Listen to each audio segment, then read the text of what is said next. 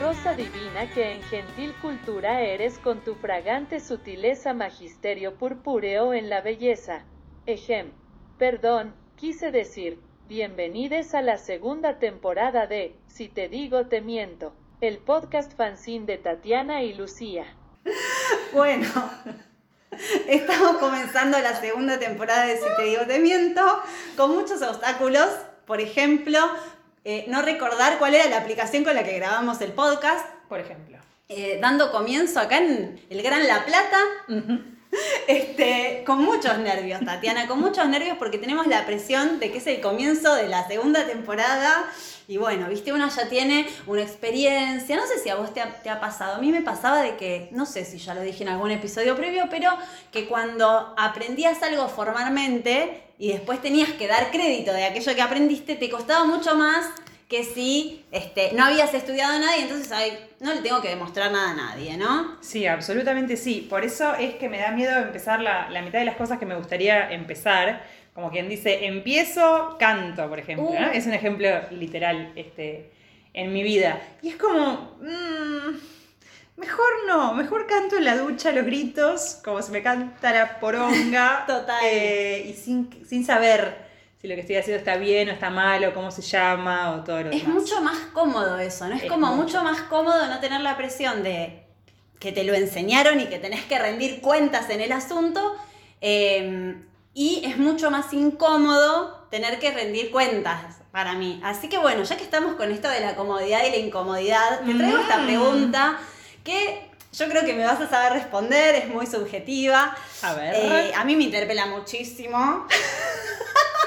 ¿Por qué tanto rodeo? Vamos al grano. Me interpela muchísimo. Tati, ¿sos quisquillosa? Y sí, la verdad sí. Iba a decir que no, pero después me acordé que lo escucha la gente que me conoce y es como, bueno. Debemos sincerarnos. La verdad sí, yo era más quisquillosa también. Hay que reconocerme ese avance. Era muy quisquillosa. De hecho, bueno, no sé bien en qué cosas estás pensando ahora, como de ser quisquillosa, en qué sentido. Puede ser en el plano de algo que te da asco, de algo que te molesta. Sí, todo. De alguna pequeña obsesión, de alguna textura que te pone incómoda. Ay, mami. No sé, alguna cosa de esas. Sabés que justamente ayer estoy viendo... no sé, por ahí medio cancellation, esto que voy a decir, no sé. Pero estoy viendo esta serie atípica, sí. No sé cómo se dice, que es de un chiquito del espectro autista. Tenía miedo de hablar y ser cancelada por hablar mal. Yo también la vi, Tati. Yo cualquier cosa te rescato, porque bueno, yo también la miré. Y hay muchas de las cosas, después me di cuenta por qué ahora hay tanta gente que se autodiagnostica como algo ligado al espectro autista en TikTok, por ejemplo. Porque también, ya hablo de que sí soy quisquillosa, que sí, pero en TikTok yo me di cuenta de que hay mucha gente de el país Estados Unidos, donde ellos, como no tienen gran acceso a lo que es salud, se autodiagnostican muchísimo. Y me di cuenta de eso. Nosotros por ahí lo hacemos un poco menos, porque capaz podés ir a un hospital. Como ellos para ir a un hospital tienen que vender una pierna, claro. Entonces van a TikTok y dicen, che, leí la para ti de una encuesta de la Cosmo, claro. 10, haz estas 10 preguntas para saber si sos del espectro autista y salen con un diagnóstico de algo. Bueno, eso vi mucho, pero mirando esta serie me pasaba que un montón de las cosas, como de esas cosas así, no sé cómo se llaman, como fijaciones, como cosas que tiene el chabón, era como... me suena. Me siento identificada con esto, ¿no? Me siento identificada con esto, fundamentalmente de chiquita. Porque, por ejemplo, a mí la ropa me molestaba mucho toda, muy pesada. Muchísimo la ropa. Pero mal. De hecho tenía alergias bastante heavy, como de que me salía zarpullido mal. Con la ropa, usaba la ropa al revés por las costuras, le sacaba la etiqueta, ropa de algodón.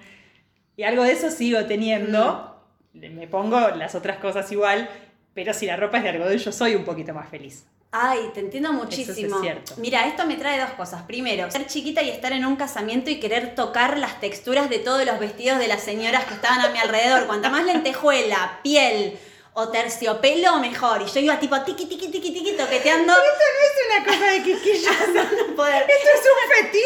Esto es un fetiche del tacto. Esto es un... Pero bueno, primero quería traer ese paréntesis porque viene al caso. Viene al caso. Sí. De las texturas. Pero en segundo lugar, comparto muchísimo esta cosa, que de chica...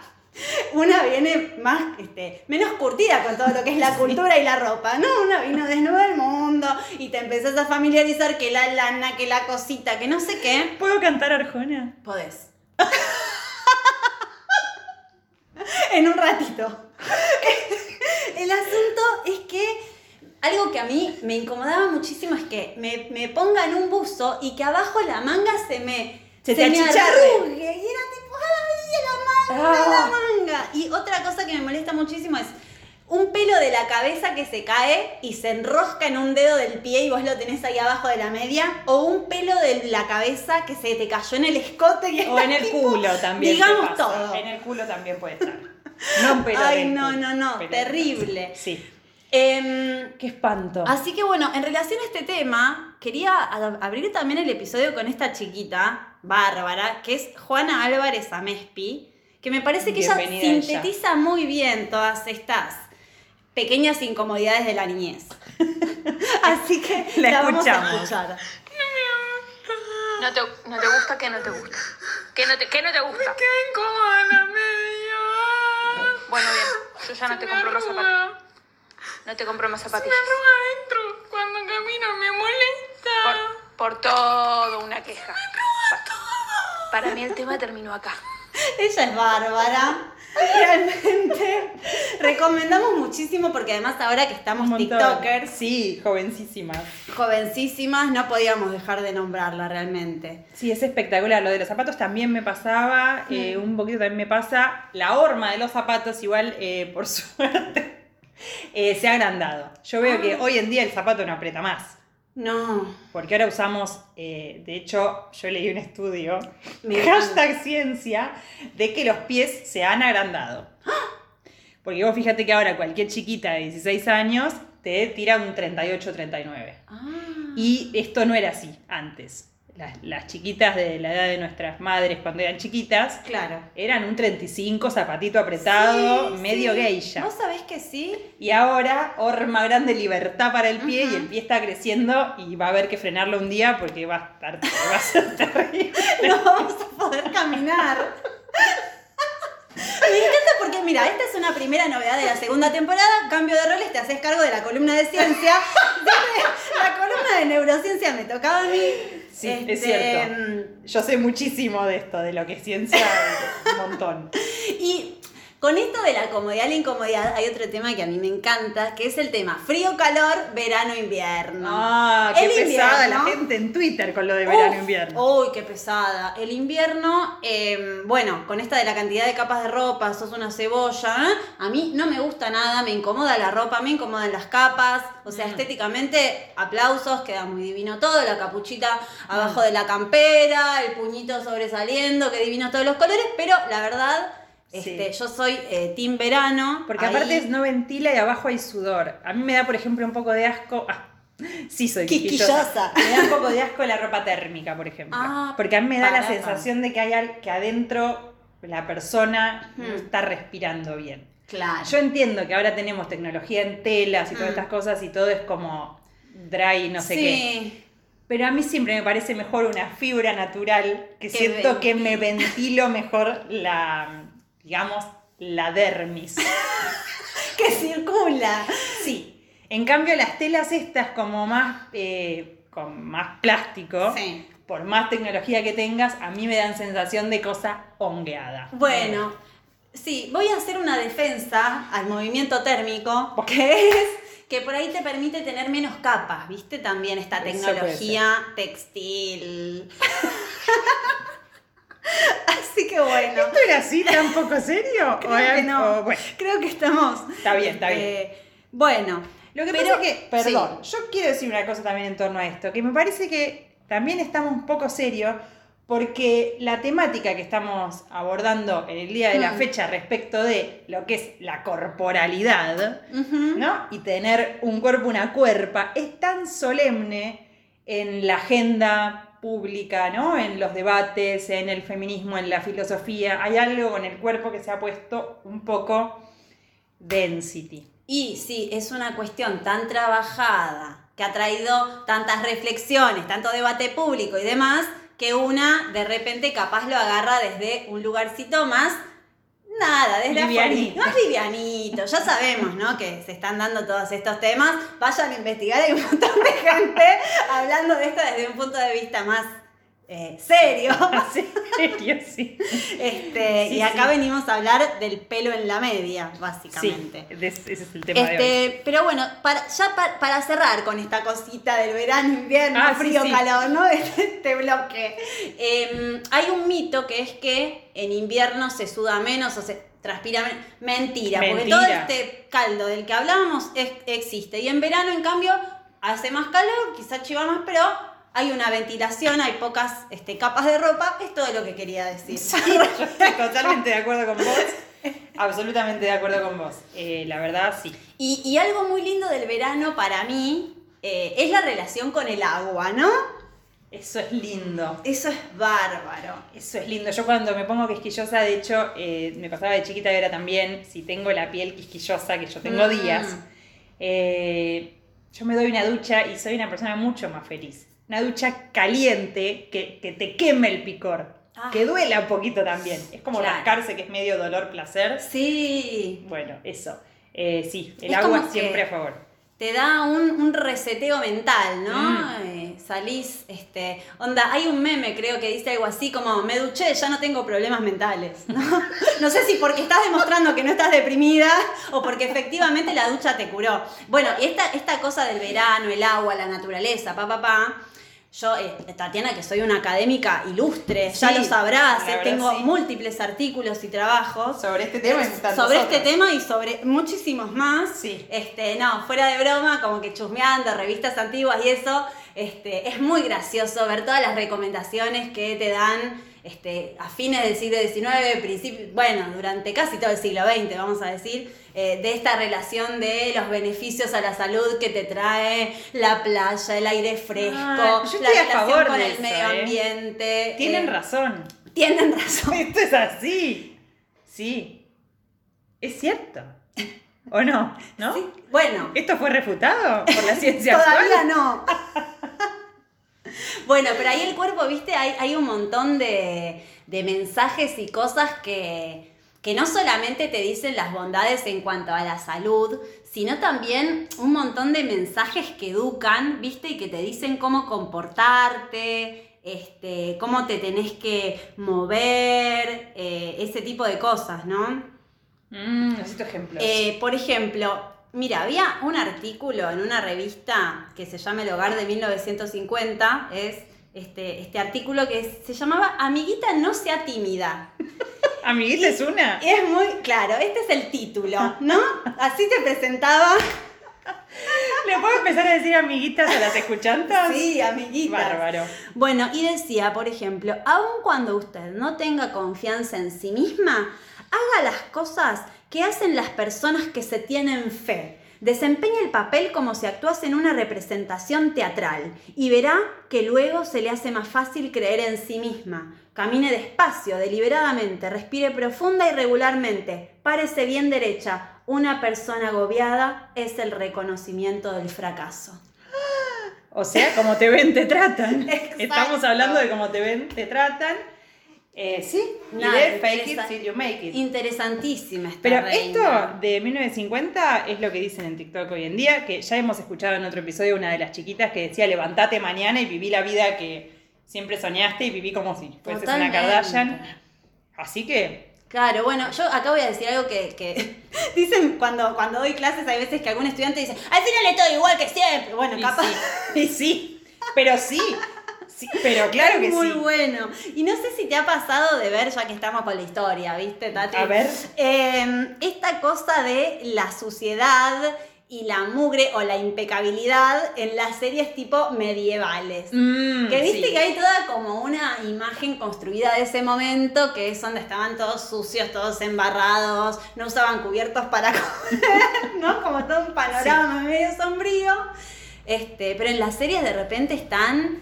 la gente preciosa, toda divina, el cutis muy cuidado, la también eso es raro. Lo del cutis es raro. Los dientes, siempre me llama la atención que tienen todos los dientes. El tema de dentadura. Los vikingos tienen la dentadura demasiado mejor de lo que me imagino que la habrán tenido. Sí. Bueno, la otra serie en la que yo observé esto es Outlander, que es de esta chiquita que vive a mediados del siglo XX, creo, después de la Segunda Guerra Mundial. Viaja mágicamente al pasado. Y también, viste, está en Escocia del siglo XVIII, es todo una guerra, un barrial, qué sé yo, un lío tremendo, y ella está divina. Impecable. Siempre. Sí. Así que bueno. No, sí. Así es un poco la tele. Me quedé con ganas de cantar Arjona, pero por ahí en un ratito porque estoy tímida. La verdad, dale, soy un poco timidona. Y viste, amiguita, no sea tímida. Hablando de la timidez, Tati, viste que está también en relación al agua todo el temita de los baños públicos. Me encanta este tema. Las termas. Muchísimo, me gusta. No sé, los saunas. Bueno, la otra vez hablábamos de la serie Girls, que está esta chica Yoyana, que en un momento se va a Japón y también tienen una escena como en un baño, sí, termal. ¡Qué bien! Me encantaría, tipo una termita cerca de casa y nos encontramos ahí. A mí me gustaría muchísimo. Tengo mucha reflexión sobre terma en mi haber, porque me gusta mucho, en realidad me gusta mucho el sauna. Debo decir que me gusta el sauna. La terma también está bien, puede ser. ¿Por qué no? Pero en principio el sauna... y donde usan mucho el sauna es en Alemania, donde yo he morado, digamos, en algún periodo de mi vida, y he asistido al sauna. Fui una vez para mi cumpleaños, por ejemplo, pasé el día en el sauna en pelotas, porque es así, vas en pelotas. Entonces vos estás en pelotas, vas de un sauna al otro en pelotas, toda la gente está en pelotas, lo cual para mí... como latina fue un shock, todo muy extraño. Igual, supiste que una tiene que ponerse en pelotas, también se pone. Sí, una vai se pone. Una vai se adapta. Una vai se adapta un montón. Una sobreadaptadita siempre, pero es raro. A mí me sorprendió y me sorprendió un montón eso, ver, qué sé yo, familias enteras de gente en pelotas, que eso se ve no solo en sauna, sino en los lagos, en Alemania también se ve. Tienen una cosa de medio nudista... que es como la cultura del cuerpo libre, que se llama, y es como una tradición, y la gente se pone en pelotas, y hay una cosa como muy tranqui de estar en pelotas, como poco sexualizada, poco... Acá una ya se asombra en cualquier terma de ir a ver a una persona que va de una pileta a otra en malla, en chancleta, ya es como ¡apa! ¿No? Pero sí, la situación de vestuario, por ejemplo, es re distinta acá que allá, porque... En Alemania la gente en los vestuarios anda como muy en pelotas. O sea, imagínate si andan en pelotas en el lago, en el vestuario. Y yo me acuerdo acá en el vestuario del club, que yo iba cuando era chiquita, el club universitario, no sé si ibas. Pero hay una cosa como de medio cambiarse con la toalla agarrada. Exacto. ¿Ubicás? Hay un montón de, sobre todo en los vestuarios de mujeres, ¿viste? Un montón de estrategias como esa, o como sacarte el corpiño de abajo de la remera sin sacarte la remera, que aprendemos desde muy chicas, ¿no? Mal, absolutamente sí. Sí. Pero, y hay una cosa... O sea, a mí lo que me pasó esa vez es que yo estaba en el sauna, que había unos viejos en pelotas, ¿viste? Todo el mundo ahí en pelotas, tranquilo. Y yo pensé en un momento que me podía llegar a encontrar en ese lugar con el que era mi tutor de la beca en pelotas. Y cuando lo pensé, porque mientras son desconocidos, qué sé yo, güey. Te cagó la jornada, te cagó la jornada. Era como... O sea, yo me puedo encontrar a este hombre en pelotas acá. Es bárbaro. Y es fuerte esto. Es bárbaro. Y era raro porque yo pensaba, bueno, no se supone como que, así en prejuicios, ¿no? Como que los alemanes tienen... O sea, si vamos hacia dicotomías como clichés y viejas y políticamente incorrectas y todo, hay una cosa más de que... Los latinos, más como hay cuerpo salvaje, animalidad, latino, la selva, caliente. Alemán frío, latino abrazo, alemán distancia, ¿no? Exacto. Un poco esa cosa. Y para mí era como, claro, había una cosa que yo tenía más ligada como a la a que la corporalidad era más lo nuestro que lo de ellos. Claro. Y de golpe estás vos tratando de taparte un poco el culo, qué sé yo, y pasa un viejo alemán en pelotas, como si estuviese en nada, en su casa. Y se te llena la cuerpa de preguntas. Se te llena la cuerpa de preguntas. Afortunadamente no me encontré a mi profesor ahí, pero a su vez, lo que ahí me di cuenta es de que, por suerte, si yo me lo encontraba, nos íbamos a saludar de lejos, porque ahí sí está lo que yo... O sea, nosotros no estamos en pelotas, pero nos tocamos. Ahí está la restitución del equilibrio cósmico. Exacto. Tati. Porque yo no me puedo encontrar con alguien en pelotas y darle un beso como yo le doy un beso a la gente de la facultad. Bueno, ahora no, por pandemia. Pero uno no solo se da un beso, sino que haces como el semiabracito. Estoy haciendo, no se ve, pero con la manito. ¿Viste? Que uno hace como un ganchito. Como un ganchito. Y eso, con alguien en pelotas, estando en pelotas, es medio una situación más incómoda. Bueno, ahora resolvemos todo con puñito. Y ahora puñito, pero ni puñito preferiría darte en pelotas si te encuentro en un sauna. De lejitos. Entonces me pareció que estaba bien y que cada cultura, o sea, mi conclusión es que cada cultura tiene que elegir si está en pelotas o si se toca. Eso tenés que elegir. Las dos cosas es mucho. No. O podés elegir las dos cosas, pero bueno, es otra situación. Pasan cosas. Bueno, de hecho, vos sabés que en la investigación exhaustivísima que hice para este episodio, una de las cosas que dicen de la Edad Media es que el temita con los baños públicos, el problema no era tanto la higiene o la desnudez, sino la promiscuidad, Tatiana. Viste que la religión, como que capaz la gente no se bañaba, no porque tanto no hubiera recursos o agua o bla, sino por una cuestión religiosa. Como que se armaba pudorosa. Una orgía. Y puede pasar. Bueno, también hay saunas para eso. No es que no. Yo no fui a ese, pero... Claro. Pero también hay. Claro, bueno, yo he ido. No, a las saunas de orgías no. A los llamados Hammam, ¿no? Que los podemos conocer como baño turco. Tengo una anécdota bárbara con una amiga que fuimos a Marruecos y en Marrakech fuimos a uno de estos baños. Igual, a ver, medio cagonas porque estaban los de ahí, los que van las lugareñas y se bañan entre ellas y están en piletas y bla, y estos que eran para turistas. ¿Qué fuimos? Pero igual la experiencia para nosotras fue tremenda. Pero era de todo en pelotas. Era, en parte, vos podías elegir. El tema es que vos llegabas ahí, pasabas a un vestuario, te sacabas la ropa, te ofrecían una buena tanga de friselina. Y de repente estábamos, te daban una bata, ¿no? Bueno, así fuimos, con la bata, la tanga. Y pasás como por distintos cuartos, uno que te sahumas con algo, otro que... Bueno, y así como tiene distintos pasos el baño. Y de repente estábamos con mi amiga en tetas y tangas de friselina y dijimos, pero esto es ridículo. O sea, era más ridículo el tema de cubrirse con la cosa esa que de estar en pelotas al final. Es como la batita que te dan a veces en la ginecóloga, también es como... puedo quedarme en la remera, ¿para qué, no? ¿Para qué? Bueno, y el tema es que acá pasás como por diversos pasos, ¿no? En el primero te pasan como un ungüento. Dato de color, esto debe haber sido casualidad, pero las dos chicas que venían a untarnos con aceites o diversas cosas. Fuiste untada por otra persona.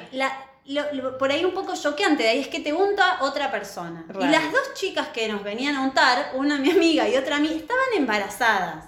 Y después... Okay. Nada, era muy impactante la imagen, hablando de cuerpo, #embarazo. Y después venían y te enjuagaban, y después te pasaban como a otro lugar y te cepillaban, pero muy fuerte con una esponja muy rugosa, como que te saca las impurezas de la piel. Lindo, eso me gusta. Pero era como que no era un baño que vos decís, era un baño tipo como si estuvieras lavando un auto, ¿viste? Así como a lo Karate Kid, pulir, lustrar, no sé cómo dicen, bueno, así, ¿entendés? Me encanta. ¿Pero te dejaste la tanga toda la estadía o te la quitaste? Mira, yo creo que me la dejé, pero de buenas a primeras se te hacía un rollo, no sé qué pasó. No es lindo lo de la tanga de friselina, no me gusta mucho la imagen. Y después quedás hecha una bebé, ¿viste? Esa sensación post-playa. Hermosa. No, es muy hermoso. Y tiene algo para mí, como en los lugares que estamos acostumbrados a estar en pelotas, Y ni siquiera en público, porque acá es eso, ni siquiera no vamos en pelotas a la pileta, sino que en el vestuario también es incómodo. O sea, bueno, nosotras hemos hecho un deporte muchos años. ¡Opa! Y no hemos estado en pelotas en el vestuario cuando hacíamos la deporte juntas. Nosotras. Vos sabés que tenés razón. Nada, eso es diferente. Y me parece que hay una cosa que está buena de eso, trayendo un poco también los temas de agenda, de body positivity, que yo, que habíamos hablado antes de empezar a grabar. Como que eso me parece que apunta más a esta otra idea como de body neutrality, o como sea, como de una relación más neutral con el cuerpo. Sí. De que nada, estás en pelotas ahí con el cuerpo porque tenés un cuerpo y estás en pelotas porque te estás cambiando o porque te estás bañando, no sé. Listo. Y no tiene como una cosa de que el cuerpo tenga que ser hermoso, ni que tenga que ser esto, ni lo otro. O ser un objeto a juzgar, o... Claro. Como un poco olvidarte que lo tenés, ¿no? Como está ahí, o sea, un sí. Un poco como la cara, que uno la tiene que andar poniendo en lugares. Totalmente. Totalmente. Sí, bueno, esto que traes, ¿no? Del cuerpo y que es un tema tan en agenda y demás, digamos, porque sí, evidentemente ya ser un ser humano y tener un cuerpo ya es agotador. Agotador. Sí, o sea, ya sea por sufrimiento, por placer y todos estos debates de lo que venimos hablando, es agotador. Sí. Y ser mujer y tener un cuerpo es más agotador aún. Tremendo. Así que bueno, yo ahí es como que ya que nombrabas este deporte que hacíamos juntas, Roller Baby, nada, para mí el deporte siempre fue un lugar relativamente cómodo para, nada, para estar con mi cuerpo y nada, como un lugar eso en el que lo uso para algo y bla. Que nada, es una experiencia muy subjetiva, obviamente para otra persona o en otras circunstancias y demás puede ser una tortura también, lo deportivo, claro. Pero también tiene mucho de eso, ¿no? Sí. Sí, pero es cierto que al menos no está el cuerpo como en exhibición, si se quiere, ¿no? O no está como la apariencia del cuerpo en exhibición, sino que está como más lo que hace el cuerpo. Aunque, bueno, también vimos que fueron las Olimpiadas hace poco y hubo un montón de esos debates, por ejemplo, a las chicas de los equipos de beach volley, que las obligan a jugar con una tanga de friselina casi, claro. Y se quejaron y qué sé yo, como, o sea, hay las dos cosas, ¿no? También como que incluso o sea, siendo mujer, haciendo un deporte, también se supone que además de mostrar lo que podés hacer con el cuerpo, muestres el cuerpo, ¿no? Claro. Hay eso. Sí. Y con la... Pero con la desnudez, a mí me parece re interesante ese tema como de la desnudez y el nudismo, porque... Como yo siempre lo pensé más como desde ese lugar de no estar acostumbrado, que no estamos en una cultura en la que estemos en pelotas. Y como que, a ver, no sé cómo explicarlo, pero nunca lo había pensado como un espacio como de libertad o de que en el fondo estar en pelotas es liberarse del cuerpo más que taparlo. Claro. En algún punto. Es como, bueno, eso, como hacemos con la cara, como listo, acá está. Sí. Y hay un capítulo de una docuserie, esa que se llama Historias de Armario, que está en Netflix, y hay un capítulo en el que hay una pareja, como una comunidad de gente grande que viven, no sé, no es Boca Ratón, pero podría ser Boca Ratón, ponele un lugar así, medio de jovates, y que son nudistas y están en pelotas. Y la señora, cuando lo contaba... lo decía como de esa manera, como que para ella siempre el cuerpo había sido como, bueno, hay que ver, como ver qué te pones, ver qué ropa es apropiada, cómo te queda, si te ajusta, que el corpiño, que esto, que te marca, que te agarra, que se te sube, que eso, ¿no? Como claro. Todas las cosas de lo quisquilloso, y que para ella como dejar de usar ropa fue como decir, bueno, listo, a la verga. Ya está. Como liberador en ese sentido. Sí. Como que al estar con el cuerpo tan expuesto, no se tuvo que preocupar más por el cuerpo. Claro. Es raro eso. Sí, pero me parece total. Sí, también esa cosa como de desexualizar el cuerpo, ¿no? Exacto. Que siempre es lo que más estorba. Por ahí, no sé, pensaba en el paso de la niñez a la pubertad y no sé qué. Toda esa etapa que es un bajón, que, paréntesis, la tratan muy lindo en la serie Big Mouth, que es una serie animada. Que está muy buena porque retrata un poco esa etapa a mí me pareció muy graciosa, pero bueno, nada, como eso, ese momento en el que te tenés que hacer cargo de un nuevo cuerpo y siempre todos los relatos que siempre es como que ponen en foco esa cosa más sexualizada del cuerpo, ¿no? Y acá estas otras como miradas me parece que le sacan esa carga. Sí, eso está bueno. Cual. Sí.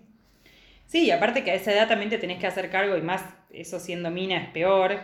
como de esa, de una sexualización del cuerpo que te viene primero de afuera, ¿no? Antes de que vos estés como pensando en eso, preparada para eso, como es la mirada de los otros, es eso, es la, cuando te empiezan a gritar cosas o un chabón te muestra la pija en la calle, como es ese momento, es como, ¿qué? ¿Cómo? ¿Qué pasó?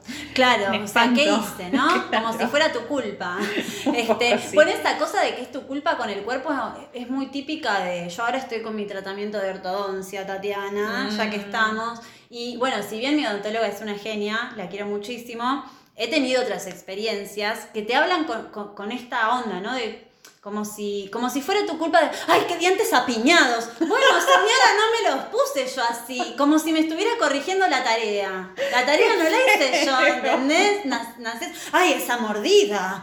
¡Qué horror! Y esa onda, no. Bueno, y nada, obviamente hay un millón de anécdotas con profesionales de la odontología y de diversos. Nada. No abramos esa puerta. Episodio porque... aparte. Sí. Pero episodio es tremendo, cancelando profesionales. Es como, bueno, yo no quise ser así, qué sé yo, no sé, señor. Horrible. Bueno, es que bueno, hay muchos como médicos, médicas y así profesionales de la salud que tienen esa relación, eligen esa relación con el paciente, ¿no? Como de aplicar correctivos, de retar, de responsabilizar, como de o sea, de como de aniñar al paciente, pero en el peor sentido, como así en escuela sarmientina, digamos. Tal cual. Horrible. Tal cual. Y después, bueno, está como toda esa otra forma de habitar el cuerpo, no sé, más hedonista también, que siempre, qué sé yo, tomar, comer, bailar, ¿no? Sí. La música siempre es un... Tal cual. Un remedio. Sí.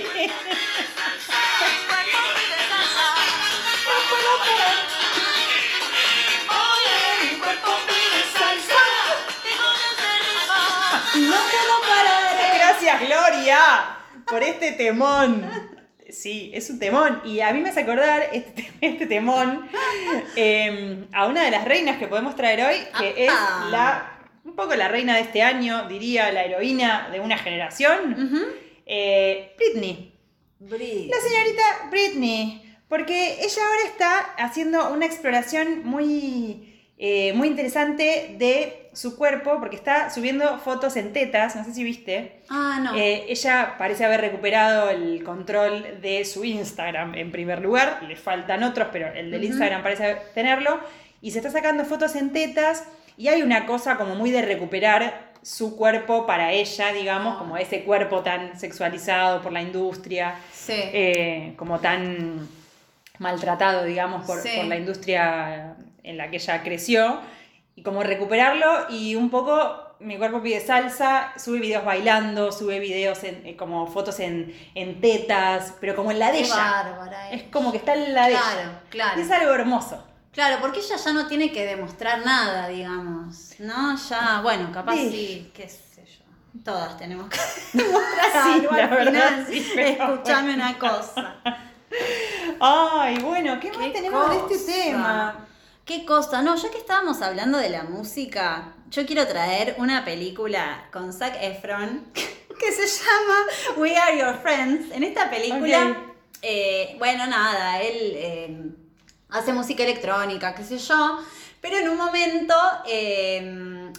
de la película hace referencia a cómo para que la gente baile tenés que poner tal cosa o tal otra, ¿no? Y hay canciones que siguen el latido del corazón y que eso te produce algo, a lo que he generado una teoría con una amiga de música que me ha ayudado en los fundamentos, ¿no? De esta teoría, porque algo que charlamos antes, Tati, tiene que ver con esto de cómo el cuerpo devela la edad de una, no solamente en las arrugas o no sé, en la piel, en la curvatura. No hace falta hacer una enumeración de todo lo que a una se le está cayendo, Lucía. Es la forma de bailar, por ejemplo, ¿no? Entonces, tremenda. No sé, bailar con los índices para arriba.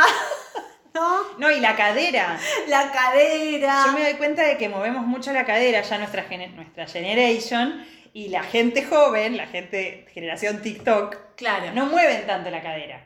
Claro. Porque hay una cosa que se ha globalizado, no son tan oye, mi cuerpo pide, es verdad. Tan... Viste que de hecho hay una serie de videos de TikTok que habla de cómo bailan las mujeres blancas o una cosa así. ¡Ay, sí! Hay como toda una serie de videos. Bueno, en esta teoría también con mi amiga hablábamos de cómo los sonidos graves retumban en la cadera, ¿no? Y el reggaetoneo y todo eso. Okay. Y el tin, tin, tin, tin de la cumbia como que lo hace con los índices arriba. Entonces, tum, tum, tum, cadera, sí, pip, pip, pip, pip, pip. Índice. Como... Necesito que todos y todas puedan ver a Lucía ejemplificando esto, porque es fuerte lo que está haciendo con el cuerpo. Agudos literalmente arriba, ¿entendés? Es cierto. Y graves abajo, ¿no? Me gusta la teoría. Bárbaro. Parece que puede ser, que podemos... Sí, se puede con esa teoría. Sí se puede, ¿no? Sí, por favor. Bueno. Sí, me parece bien. Es bárbara. Es bárbara realmente, así que les recomiendo We Are Your Friends con Zac Efron, que además otro personaje que de repente estaba en High School Musical, creo que era, y de repente peló un cuerpo y le hicieron una serie, no sé, no me acuerdo cómo mierda se llama. Los arcos narrativos de las estrellas de nuestra generación, igual, no sé si eres de nuestra generación, no. Un poquito más chico, ¿no? Ya todo el mundo es un poco más chico. Sí, ya todo el mundo es un poco más chico. Fuertísimo eso también. Bueno, estas son las reflexiones que tenemos hoy sobre lo que es cuerpo. Y también tenemos otras, si les gustan, pero claro, hoy vamos con esta. Inauguramos la temporada y recuerden seguirnos por todo nuestro tipo de... Hemos abandonado un poco lo que es TikTok. Hemos abandonado todo, sí, ¿no? Instagram también hemos abandonado, sí, es verdad. Pero bueno, volvimos. Bárbara. Hasta la próxima. Adiós.